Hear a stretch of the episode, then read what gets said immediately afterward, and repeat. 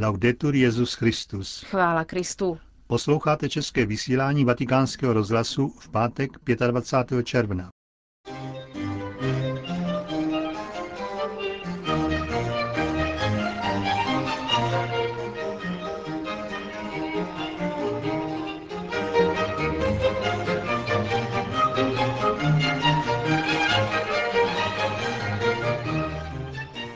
Benedikt XVI. dnes přijal na audienci účastníky končícího zasedání Združení děl na pomoc východním církvím. Probíhá sedmý ročník Mezinárodního sympozia univerzitních profesorů o encyklice Caritas in Veritate. V tureckém klášteře Sumela povolili místní autority odsloužit jednu mši. O tom a dalším uslyšíte v našem pořadu, kterým vás provázejí Markéta Šindelářová a Josef Koláček.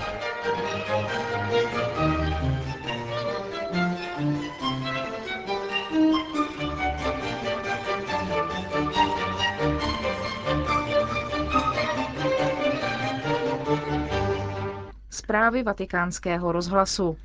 Vatikán.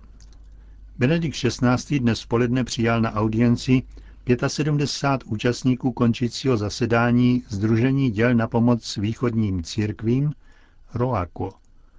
Svatá země, Irák, Blízký východ potřebují dar stabilního míru a dobrého soužití, řekl svatý otec ze své promluvě k ním. Tu pronesl v několika jazycích a zdůraznil obtížné podmínky, v nichž žije na Blízkém východě mnoho křesťanů. Benedikta XVI. jménem účastníků zasedání Roaka pozdravil kardinál Leonardo Sandri, prefekt Kongregace pro východní církve. J'encourage les frères et sœurs qui en Orient partagent le don inestimable du baptême Povzbuzují bratry a sestry na Blízkém východě, kteří sdílí nedocenitelný dar křtu, řekl svatý otec, aby vytrvali ve víře, nehledě na mnohé oběti a zůstali tam, kde se narodili. Zároveň povzbudil všechny, kdo emigrují, aby nezapomínali na své kořeny, zvláště náboženské. Připomněl tak křesťany, kteří věrní pánu trpí násilí kvůli evangeliu. Spolehám na představitele národu, že skutečně zajistí, aby všichni bez rozdílu směli veřejně a ve společenství vyznávat své náboženské přesvědčení, dodá svatý otec. Benedikt XVI. ve své promluvě opět apeloval na mír ve svaté zemi a Iráku a připomněl, že mír se rodí z úcty k právu lidské osoby a národů a z překonání jakékoliv náboženské, kulturní či sociální diskriminace. Cari amici, vi chiedo di contribuire con le vostre opere Drazí přátelé, prosím vás, abyste svou prací mezi křesťany na Blízkém východě přispěli k naději, která nesklame a udržovali ji živou. V malém státci tamních křesťanů je už činná boží budoucnost a přímá cesta, kterou kráčejí, je v Evangeliu popsána jako cesta života. È dal Vangelo come via alla vita. Ve středu posledního dne jednání 83. zasedání této instituce byla situace ve svaté zemi. Spolu s dalšími odborníky během něj vystoupili apoštolský nuncius v Izraeli, arcibiskup Antonio Franco a kustod svaté země otec Pierre Batista Pizzabala, aby představili projekty na podporu tamních křesťanů. Jak informuje závěrečná zpráva zasedání, byla zaznamenána velká ochota pomoci zajistit lepší budoucnost pro křesťany ve svaté zemi a v celém blízkovýchodním regionu. Z výměny informací a zkušeností během zasedání vyplynuly různé možnosti podpory pastorace a sociálních a výchovných projektů církve, informuje závěrečná zpráva. Dalším velkým tématem diskuze byly ekumenické a mezináboženské vztahy. Účastníci 83. zasedání Združení děl na pomoc východním církvím se také zhodli na tom, že si mnoho slibují od blížícího zasedání biskupské synody o Blízkém východě. To se bude konat ve Vatikánu ve dnech 10. až 24. října.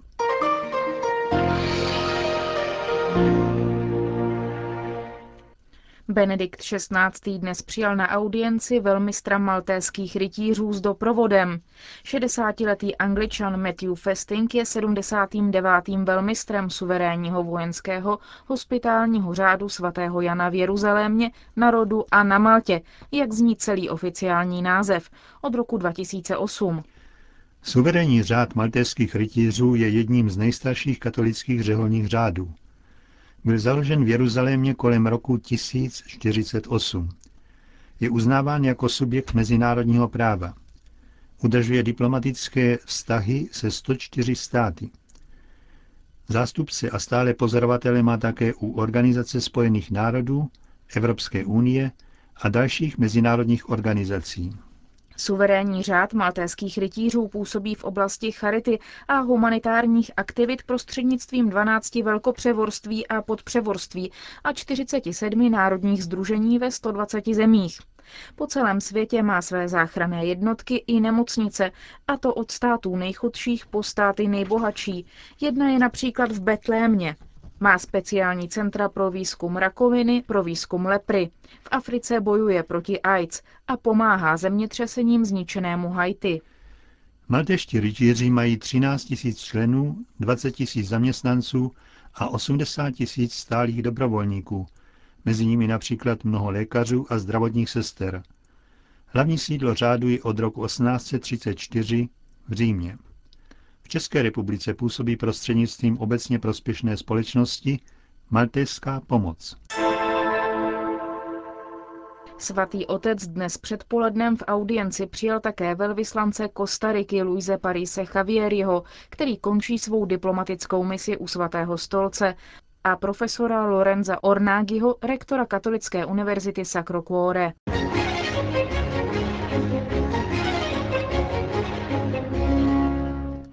Řím. V italském hlavním městě včera začal sedmý ročník Mezinárodního sympozia univerzitních profesorů.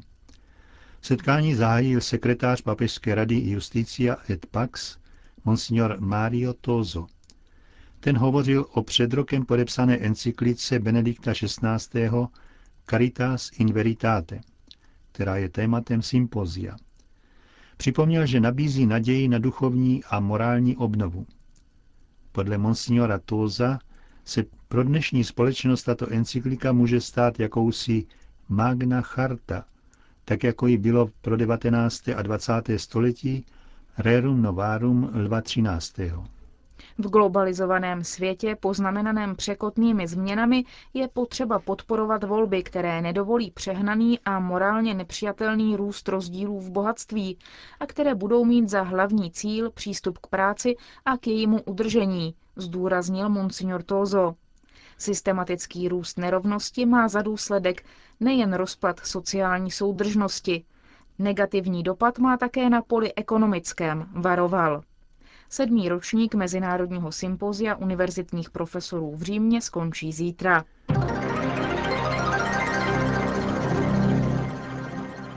Soul. Prudký vzrůst spáchaných sebevražd v Jižní Koreji volá potom, aby náboženství převzala roli v její prevenci. Hodlí se na tom Korejská rada náboženských představitelů a Korejského združení pro prevenci sebevražd, které společně pořádají fórum s názvem Life Loving. Na něm diskutují o tom, jak zabránit tomuto fenoménu, který v Koreji mezi lety 2008 a 2009 vzrostl o 19 Diskuzní fórum sponzoruje Korejské ministerstvo zahraničí. V Korejské radě náboženských představitelů zasedají zástupci buddhismu, katolické církve, konfucianismu, cheondonismu, protestantských církví a Združení korejských domorodých náboženství. Ti se shodli v tom, že sebevražda je proti jejich náboženským učením a tudíž je potřeba poskytnout duchovní pomoc těm, u nichž hrozí spáchání sebevraždy. Každé náboženství oslavuje život a učí o důstojnosti života.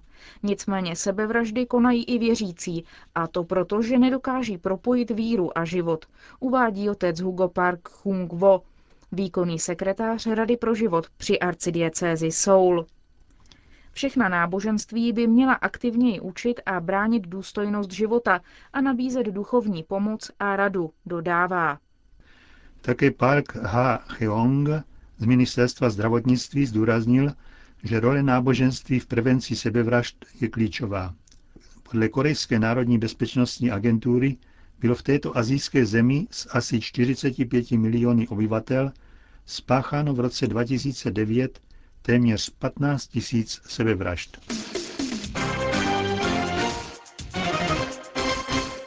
Ankara.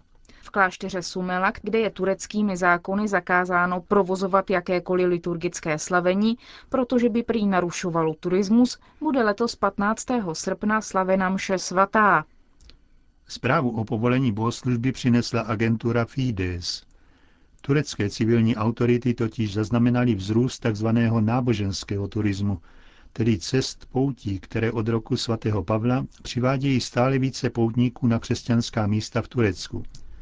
Nicméně i tato výjimečně povolená mše svatá se bude konat jen ve velmi malém okruhu věřících a ukazuje tak na obtíže každodenního života křesťanů v Turecku. Klášter Sumela leží na srázu ve výšce 1200 metrů nad mořem, asi hodinu cesty od Trabzonu. Klášter je perlou pro svou historickou i uměleckou hodnotu. Česky se překládá také jako klášter Pany z Černé skály, podle zdejší ikony, kterou, jak praví tradice, namaloval sám evangelista Lukáš. Klášter je také spojen s přítomností svatého Barnabáše. Právě on ikonu umístil do jeskyně vysoko ve skále, okolo které pak vyrostl už v 6. století klášter. Jeho současná podoba je hlavně ze 13. a 14. století. Historie kláštera se pojí také s Trabzonským královstvím, proběhlo tu několik korunovací.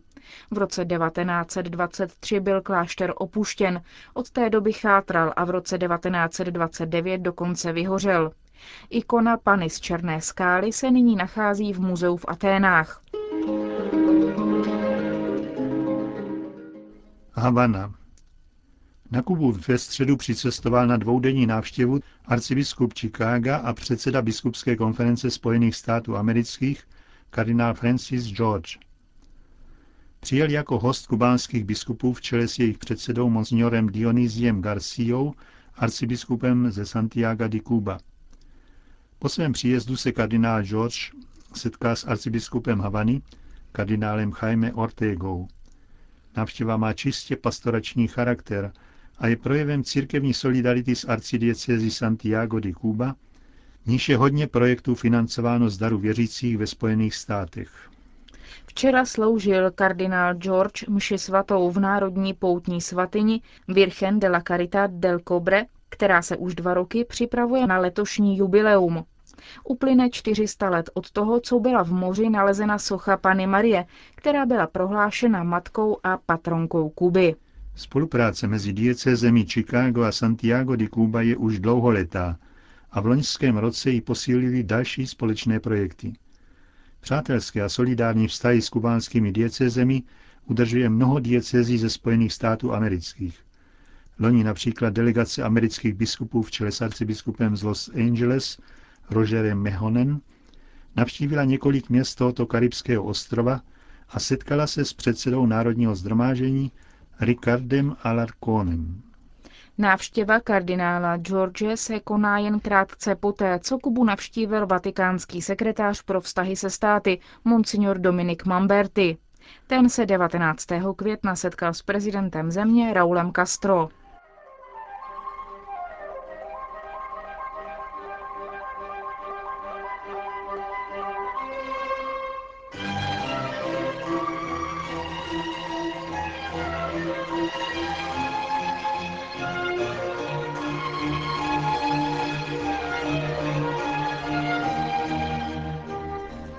Končíme české vysílání vatikánského rozhlasu. Chvála Kristu. Laudetur Jezus Christus.